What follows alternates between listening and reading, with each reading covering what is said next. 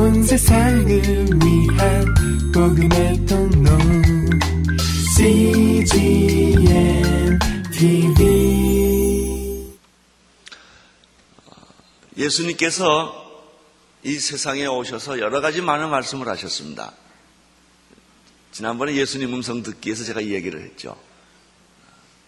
그 중에 아주 특별한 주제를 가지고 예수님이 반복적으로 말씀하신 것이 있는데 그것이 하나님과 나는 아버지와 나는 하나다라는 주장을 예수님이 굉장히 많이 하셨습니다. 예수님이 십자가에 못 박혀 돌아가시게 된 결정적인 바리새인과 서기관들의 고소는 무엇인 줄 아십니까? 자기가 하나님이라고 주장했기 때문에 참남하도다. 어떻게 하나님이라고 자기가 말하냐?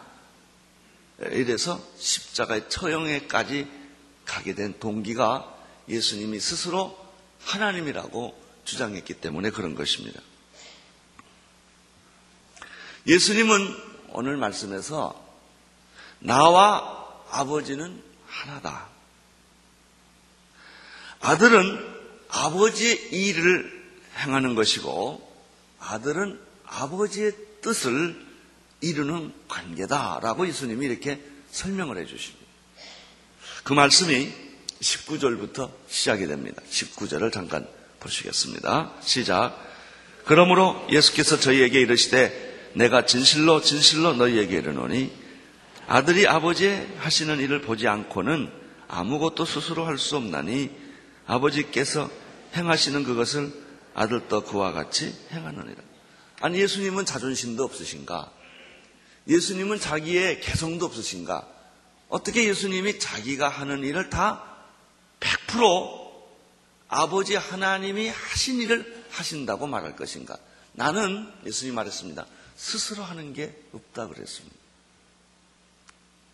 이만큼 예수님은 자신과 아버지의 관계가 완전히 하나라고 하는 것을 말씀해 주고 있죠. 우리는 이 말씀을 통해서 먼저 배우는 것은 진정한 아버지와 아들의 관계는 일치와 투명성이라고 하는 거예요. 일치와 투명성. 아버지와 아들 관계라는 게 뭐냐? 숨기는 게 없는 관계가 아버지와 아들 관계요. 아버지의 생각이, 아버지의 뜻이 그대로 아들에게 전달되어 그리고 아들이 그대로 사는 것이 아들과 아버지의 관계라는 거예요.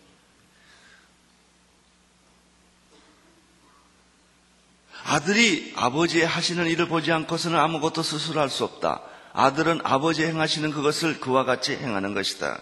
근데 이 말이 왜 우리에게 이렇게 얼른 실감이 안 되는 줄 아세요? 우리가 겪는 아버지와 아들 관계는 정반대니까. 그래서 그렇습니다. 대부분의 우리 사람들은요, 아버지와 아들 관계가 비극입니다. 물론 어떤 아들은 정말 아버지를 존경하고 아버지의 뜻대로 살아가는 아들이 가끔은 있습니다. 그런데 젊은 날 사춘기를 거쳐서 젊은 날 아버지가 하는 걸 쪽쪽 반대로 하는 게 아들이에요. 박치기 하고 아버지 자존심을 다 긁어놓고 그래서 아버지도 상처받고 아들도 상처받는 것이 우리가 경험하는 아버지와 아들 관계예요.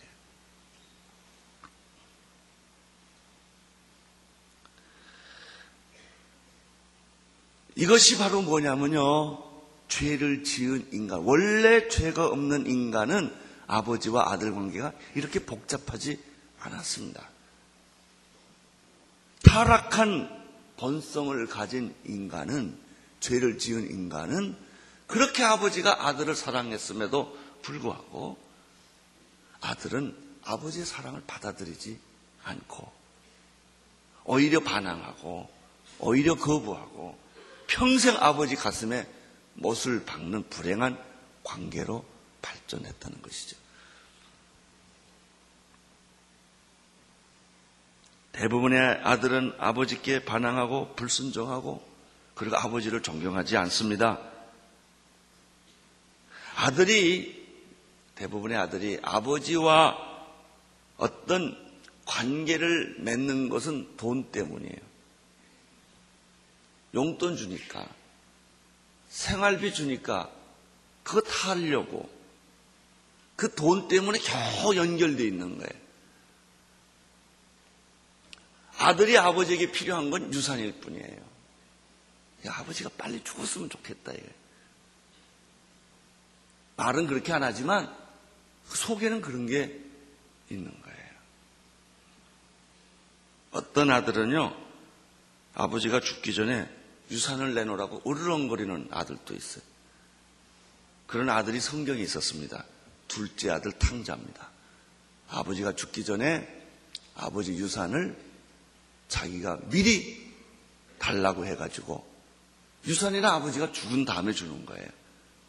미리 뺐었습니다. 그리고 가서 자기 마음대로 쓴 것을 가리켜 성경에서는 탕자라고 말하는 거죠. 그 돈을 주면 아들이 인격이 망하고 미래가 망할 것을 아버지가 나이를 좀 세상을 살아본 아버지가 왜 모르겠습니까?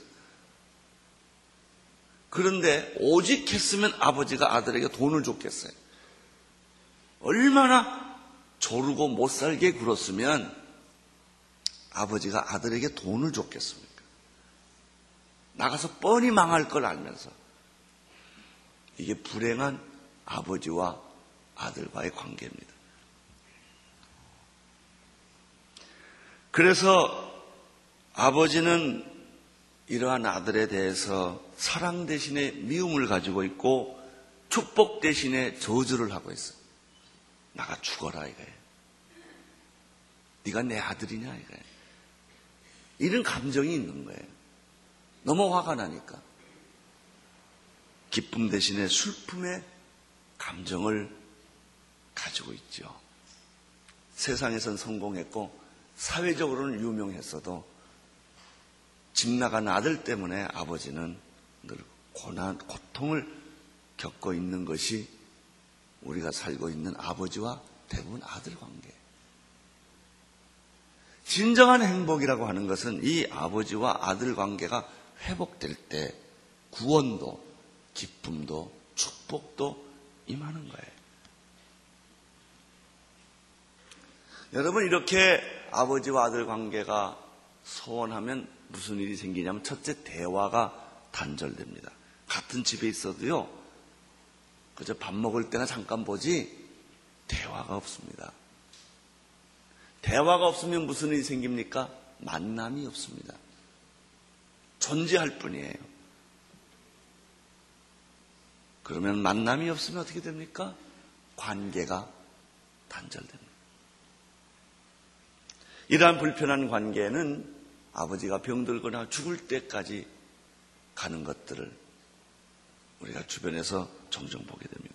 그런데 오늘 예수님의 경우를 보면 예수님 말씀하면 예수님이 자신과 아버지 하나님과의 관계를 설명하는 걸 보면 우리가 이 세상에서 보는 것, 주변에서 보는 것, 우리 자신이 경험한 것과 전혀 상상할 수 없이 다른 마치 인간의 사랑과 하나님의 사랑이 그렇게 다르듯이 예수님과 하나님과의 관계가 이렇게 이렇게 다를 수가 있을까 하는 걸 여기서 목격합니다. 요한복음 14장에도 이 말이 비슷한 게 나옵니다. 오늘 우리 요한복음 5장 공부하고 있는데요. 14장 8절에 예수님의 제자 가운데 빌립이 뭐라고 말하면 아버지 하나님을 우리에게 보여주십시오라고 예수님께 말합니다. 그랬더니 예수님이 그 말을 듣자마자 구절에서 예수께서 가라사대 빌리바 내가 이렇게 오래 너희와 함께 있, 있는데 네가 나를 알지 못하느냐? 나를 본 자는 아버지를 보았거늘 어째서 아버지를 보아달느냐? 날 봐라. 나, 날 보면 아버지 본 거다. 이렇게 말했어요. 나는요 아들이 말이죠. 아버지 직업을 계승하는 아들을 보면 참 대견스럽습니다.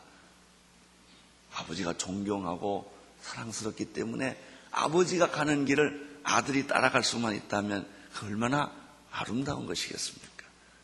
예수님이 말했습니다. 나를 본 자는 다 아버지를 본 거나 마찬가지다. 10절 나는 아버지 안에 있고 아버지는 내 안에 계신 것을 너희가 믿지 아니하느냐? 그렇죠. 제자들도 못 믿어서 이런 경험을 해본 적이 없기 때문에 내가 너희에게 이르는 말이 스스로 하는 것이 아니라 아버지께서 내 안에 계셔 그 일을 하시는 것이니라. 예수님의 언어는 모두가 하나님의 언어였다는 거예요. 예수님의 생각은 하나님의 생각이었고 예수님의 감정도 하나님의 감정이었고 이렇게 철저하게 예수님은 하나님과 자신이 일치되었음을 여기서 이야기를 하죠. 내가 아버지 안에 있고 아버지께서 내 안에 계심을 믿으라. 그렇지 못하겠거든 행하신 그 일을 인하여 나를 믿으라. 내가 진실로 진실로 너희에게 이르노니 나를 믿는 자는 나의 하는 일도 할 것이요 저도 할 것이요 또한 이보다 더 큰 것을 하리니 이는 내가 아버지께로 감이라. 그 예수님의 의식 속에는 철저하게 철저하게 100% 순수하게 아버지의 뜻이 아들에게 있었다는 거예요. 나는 예수님의 뜻이 100% 순수하게 여러분에게 임하기를 축원합니다. 내 생각이 예수님의 생각이요. 내 말이 예수님의 말이요. 내 감정이 예수님의 감정이라고 생각한다면 얼마나 좋겠습니까? 어, 우리는 인간의 본성은 언제나 반항하는 본성. 인간은 수용하는 본성을 갖고 있지 않습니다. 언제나 배타적이고 반항하고 거절하고 상처 가운데 가장 본질적인 상처는 거절의 상처예요. 늘 거절을 받아왔기 때문에 우리는 누가 나를 거절하면 이 감당을 못합니다. 나를 배척하거나 나를 인정하지 않거나 나를 거절하면 화, 분노, 앵거가 막 생기는 거예요, 이게. 그래 생기는 거예요. 모든 인간관계, 모든 상처의 본질은 그 앵거, 분노는 전부 이 거절감, 인정받지 못하는 것, 이 상처 때문에 생기는 것이죠. 예수님은 아버지에 대해서 그렇게 말하지 않았어요. 아버지와 나는 하나이다.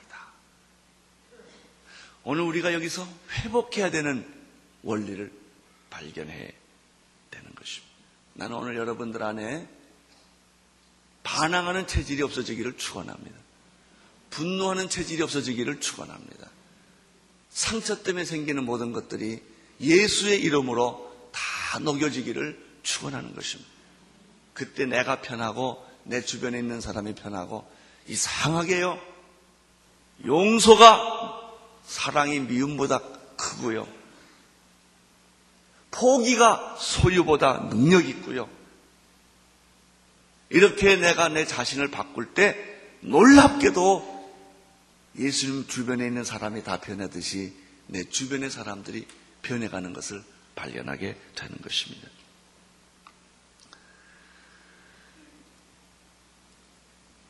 요한복음 17장이 유명한 예수님의 중복이던데 그 17장에 봐도 예수님이 똑같은 얘기를 또 반복하고 있어요. 21절에 보면 아버지께서 내 안에 내가 아버지 안에 있는 것 같이 저희도 다 하나님 하나가 되어 우리 안에 있게 하사 세상으로 아버지께서 나를 보내신 것을 믿게 하옵소서. 내게 주신 영광을 내가 저희에게 주었사오니 이는 우리가 하나 된 것 같이. 그러니까 예수님은 항상 생각 속에는 나와 하나님은 뭐다? 하나다 이런 생각이 있어요. 제가 이, 이 말씀을 듣고 해결을 많이 했습니다. 우리 교인들의 생각과 내 생각이 하나일까?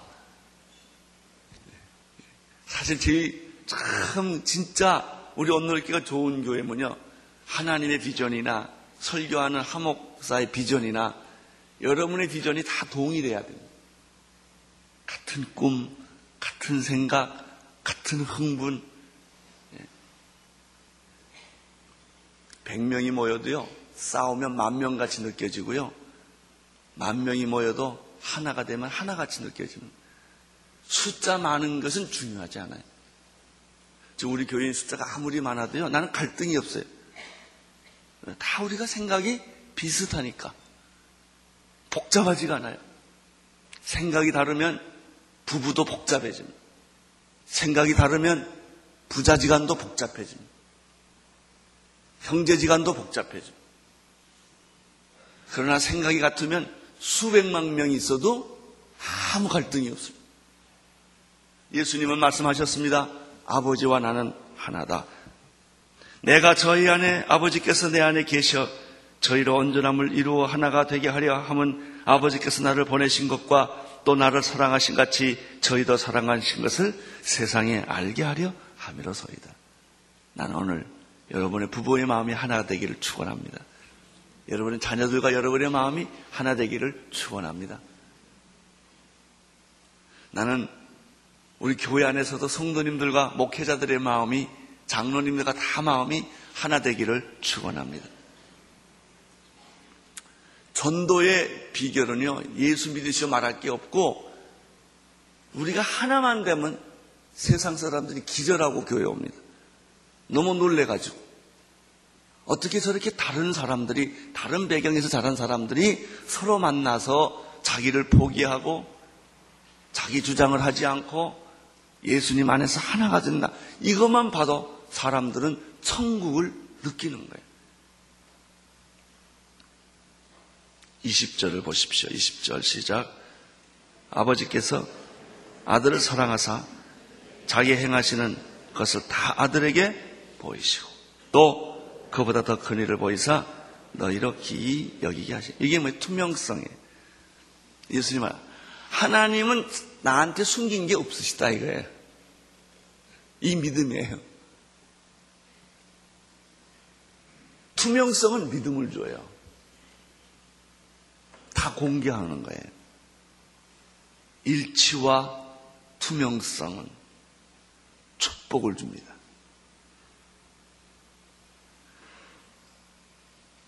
두 번째, 진정한 아버지와 아들의 관계는 어떤 것일까? 예수님이 일치와 투명성 얘기를 하셨어요. 21절에 보면 부활 얘기를 예수님이 하십니다. 진정한 하나님과 아버지와 아들 관계는 부활의 관계다 하는 거예요. 21절 읽어 주십시오. 시작. 아버지께서 죽은 자를 살, 이렇게 살리신 같이 아들도 자기 원하는 자들을 살리셨느니라. 이 하나님 아버지께서요, 하시는 아주 독특한 모습이 있습니다. 아들이 등장하면 아버지 역할을 끝낸다는 거예요. 우리의 문제는요, 아들이 등장했는데도 아버지가 계속 역할을 하는 거예요. 후계자 전승이 안 되는 게 그겁니다. 후계자한테 맡기면 전임자는 물러가야 되는데 계속 뒤에서 영향력을 행사를 하려고 하는 거예요. 여기서 갈등이 생깁니다. 예수님은, 어, 하나님은 어떻게 하셨습니까? 하나님은 원래 부활의 하나님이십니다. 부활은 예수님이 아니세요. 하나님이 부활이십니다.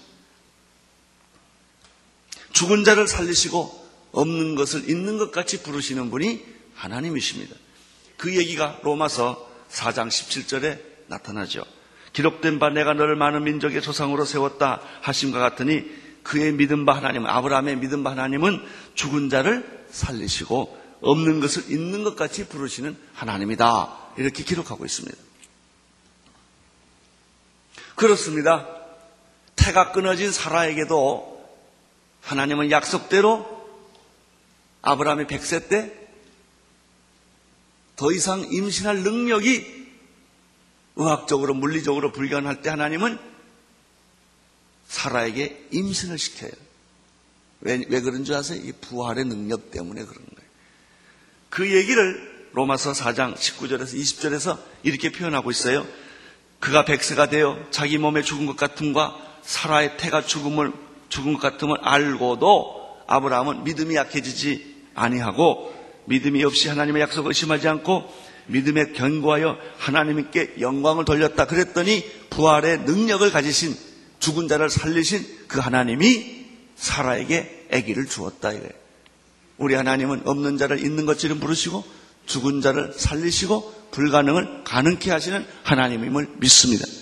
왜 그 하나님은 능력의 하나님이요, 부활의 하나님이요, 부활 안에는 생명의 하나님이시기 때문에 그런 것입니다. 이삭의 경우도 마찬가지였습니다. 이삭의 예를 히브리서 11장 19절, 17절, 19절에 이렇게 해석을 해줬습니다. 믿음으로 이삭을 아브라함이 드렸잖아요. 믿음으로 이삭을 드렸으니 저는 약속을 받은 어, 받은 자로 돼 그 독생자를 드렸느니라. 저에게는 이 말씀하시기를 내 자손이라 칭할 자는 이삭으로 말미암이라 하였느니라. 19절이에요. 저가 하나님이 능히 죽은 자 가운데서 다시 살리실 줄을 생각하신지라. 여러분이 아브라함이요 이삭을 얻은 경험을 했어요. 불가능해서 생명을 얻었어요. 하나님 이삭 내놓으라 이거예요. 그때 그에게는 뭐가 있을까요? 하나님은 내가 내놔도 다시 살릴 거다. 이런 믿음이 있었어요. 나는 여러분에게 이 믿음이 있게 되기를 바랍니다. 우리는 죽어도 다시 삽니다. 이 부활의 믿음이 믿음을 가지고 있으면 우리는 어떤 절망도 이겨낼 수 있어요. 부활이니까. 아브라함이 그랬다고. 아브라함이 어떻게 이삭을 끌고 모리아상에 아들을 데리고 가서 아들의 심장에다가 아버지가 칼을 꽂을 수가 있겠냐 이거예요. 믿음이 있었기, 부활의 믿음이 있었기 때문에. 내가 이 아들을 죽이면 하나님은 이 아들을 다시 살려줄 거야. 이 믿음이 있었어요. 여기서 모든 게 끝나지 않는다 말이에요. 이 믿음이 있었어요. 예수님이 십자가에 못 박혀 죽으면 죽음이 끝나는 게 아니에요. 너희가 못 박혀 죽인 예수를 하나님이 다시 살리셨죠. 할렐루야. 우리는 죽어도 다시 삽니다. 믿으시기를 바랍니다. 이게 믿음이에요.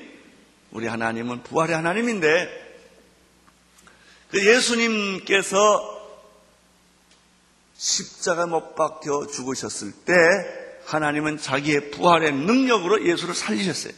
그런데 중요한 것은 뭐냐면요. 예수님이 이 세상에 우리를 구원하기 위하여 육신을 오셨을 때부터 하나님은 딱 닫으세요. 그리고 부활의 모든 권위와 능력을 누구한테 이양해요? 예수님께 줘버린다. 이게 신뢰관계라는 거예요. 신뢰관계가 이루어지지 않는 것은 뒤에서 조정하기 때문에. 이렇게 맡겨놓고 다 리모트 컨트롤 조정하잖아요, 이렇게. 권력도 그렇고 다 그래요. 대리인 세워놓고 다 조정하는 거예요. 신뢰가 없는 거예요. 근데 그게 잘 되는 것 같아도 결국 다 망하는 거예요. 예수님은, 어, 하나님은 어떻게 했냐? 자기 부활의 능력을 예수님에게로 전부 이양을 합니다. 예수께서 말한 말씀 나는 생명이요 부활이요 생명이라고 말씀하시죠. 예수님은 죽은 자를 살리시고 귀신을 쫓아내시고 병든 자를 고치시는 것이 다 하나님으로부터 이 부활의 능력을 이양을 받았기 때문에 예수님의 모든 것은 부활과 기적인 거예요. 지금도 누구든지 예수 그리스도 이름을 부르고 예수님 안에 들어간 자는 예수님의 이 부활과 기적의 능력을 동일하게 체험하는 것입니다. 셋째입니다. 셋째, 아버지와 아들 관계는 일치와 투명성이라고 그랬습니다. 아버지와 아들 관계는 부활의 능력의 이양이라고 그랬습니다. 세 번째, 더 중요한 게 또 나와요. 22절, 23절인데요. 하나님은 부활의 능력만 예수님께 이양한 게 아니라 심판의 심판의 권리도 예수님께 다 이양해 버립니다. 22절, 23절을 보십시오. 시작. 아버지께서 아무도 심판하지 아니하시고 심판을 다 누구한테 맡겨요? 아들에게 맡겼다고 그랬습니다. 23절 이는 모든 사람으로 아버지를 공경하는 것 같이 아들을 공경하게 하려 하심이라 아들을 공경치 아니하는 자는 그를 보내신 아버지를 공경치 아니하니라. 이 양을 안 하기 때문에 아들이 권위가 없는 거예요. 이 양을 해줘야 그 신뢰 관계가 맡겨줘야 그 아들이 권위 있게 그 일을 해내는 거예요. 인간은 다 배신한 자라 해서 맡겨놓으면 다 맡겨놓으면 딴짓 하거든. 딴 살림 채우고. 그러니까 서로 다 불신, 서로 배신 때문에 꼭 안전장치를 해놔야만 겨우 믿는 게 현실이에요. 자, 여기 보십시오. 하나님께서 구약에서는요, 죄악을 직접 심판하셨고, 불의한 자를 직접 심판하셨고, 불순종한 사람들 하나님이 직접 심판하셨죠. 바벨탑이 그거죠. 노아 홍수 사건이 그런 거죠. 소돔과 고모라 하나님이 직접 했죠. 심판을. 또 이스라엘 백성들이 불순종할 때 하나님이 징계해가지고 죽이기도 하고 포로도 잡혀가기도 해서 몇만 명이 죽고만 그랬습니다. 막 전염병으로 죽이기도 하고 이방인의 칼에 죽게 하기도 하고 나라를 하나님 아래 확 뒤집어 버립니다. 포로도 잡혀가게 만들고 뿐만 아니에요.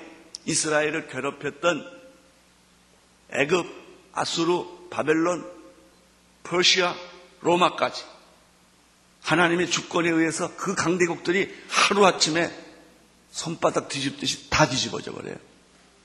하나님이 역사를 심판하셨거든요. 그런데 오늘 말하면 예수 그리스도께서 세상에 오신무로 하나님 어떻게 하시냐. 자기가 하시던 심판을 전부 손 놔요. 직접 안 하세요. 그 심판을 누구한테 맡깁니까? 예수에게 다 맡겼다. 이렇게 되어 있습니다.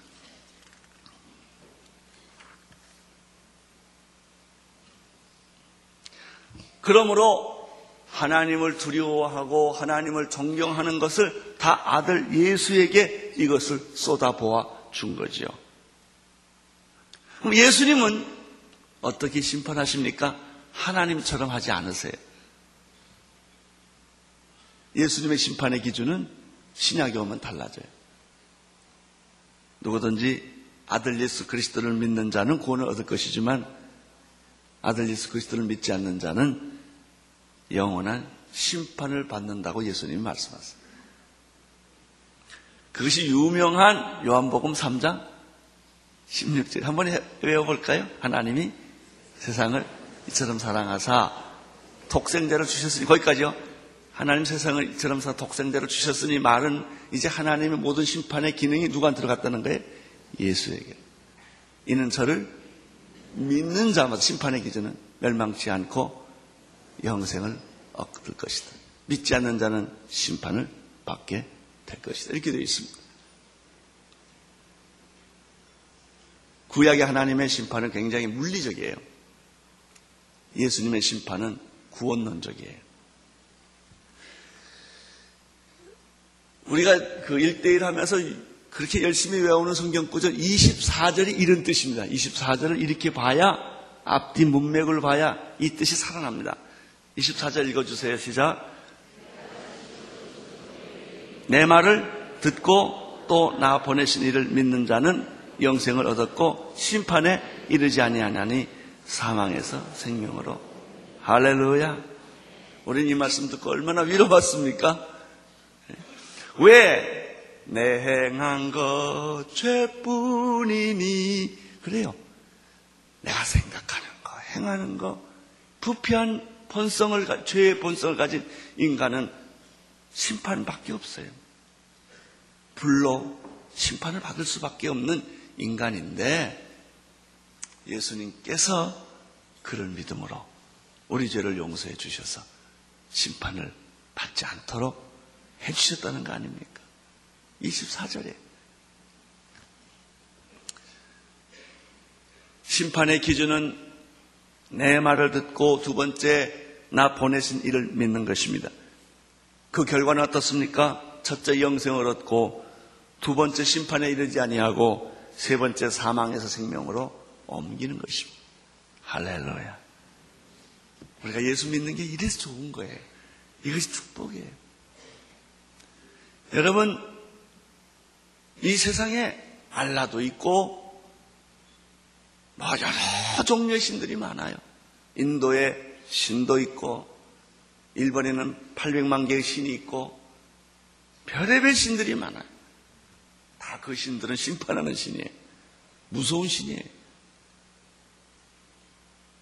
그러나 성경의 하나님은 오직 한 분이에요. 예수 그리스도의 하나님이세요. 오늘 나는 여러분들의 예수님을 영접하기를 축원합니다. 이런 분이 있어요. 뭐 하나님 범신론적으로 믿는 거예요. 하나님, 뭐 하나님이야 있지요. 근데 예수가 하나님의 아들이라 그러면 얼굴장을 찡그려. 그게 잘 소화가 안 되니까. 예수님과 하나님이 하나라 그러면 더 이게 이성적으로 이해가 안 되는 거예요. 오늘 이 말씀을 잘 보세요. 얼마나 하나님께서 아들 예수에게 자기의 모든 것을 다 이양했는가 것입니다. 25절 진실로 진실로 너희에게 이르노니 죽은 자들이 하나님의 아들의 음성을 들을 때가 너니 곧 이때라 듣는 자는 살아나리라 심판의 기준은 예수님의 음성을 듣는 거예요. 26절 아버지께서 자기 속에 생명이 있음 같이 아들에게도 뭘 줘요? 생명을 주어 그 속에 있게 하셨고 27절 또 인자됨을 인하여 심판하는 권세를 주셨느니라. 이를 기이 여기지 말라. 성경도 말해 이상하게 생각하지 말라. 무덤에 있는 자가 다 그의 음성을 들을 때가 오나니 이거면 죽은 자도 이미 죽은 자도 기준은 예수라는 거예요. 심판의 기준. 선한 일을 행하는 자는 생명의 부활로 악한 일을 행하는 자는 심판의 부활로 나오리라. 이것이 오늘 하나님께서 우리에게 주신 아버지와 아들의 관계. 왜 예수님이 왜 이 말을 자꾸 하실까? 이 뜻이 있는 거예요. 구원은 예수님에게 있습니다. 심판의 기준도 예수님에게 있습니다. 부활의 능력도 하나님의 모든 부활의 능력이 예수님에게 왔습니다. 아버지의 영광은 아들의 영광이고 아버지의 존경은 아들의 존경으로 온 것입니다. 나는 오늘 여러분이 예수님에게로 집중하기를 축원합니다. 예수님으로 인한 구원을 찬양하십시오. 하나님이 예수님과 하나인 것처럼 예수님 그랬어요. 내가 아버지와 하나인 것처럼 나와 네가 하나 되기를 원한다 그랬어요. 나는 오늘 예수님과 우리가 하나 되기를 축원합니다. 예수님의 생각, 예수님의 감정, 예수님의 의지, 예수님의 아이디어, 예수님의 비전이 여러분의 것이 되기를 축원합니다. 자 보십시오. 내가 아버지와 하나인 것처럼 내가 너와 하나 되기를 원한다. 그 다음에요. 너는 너는 세상에 나가서 다른 사람과 하나 되기를 원하노라 했습니다. 나는 여러분의 가정이 하나 되기를 축원합니다. 나는 여러분들의 모든 일들이 갈등과 번민이 아니라 사랑과 용서와 하나됨과 투명성 있게 되기를 축원합니다. 우리 온누리 교회는 하나 되기를 축원합니다.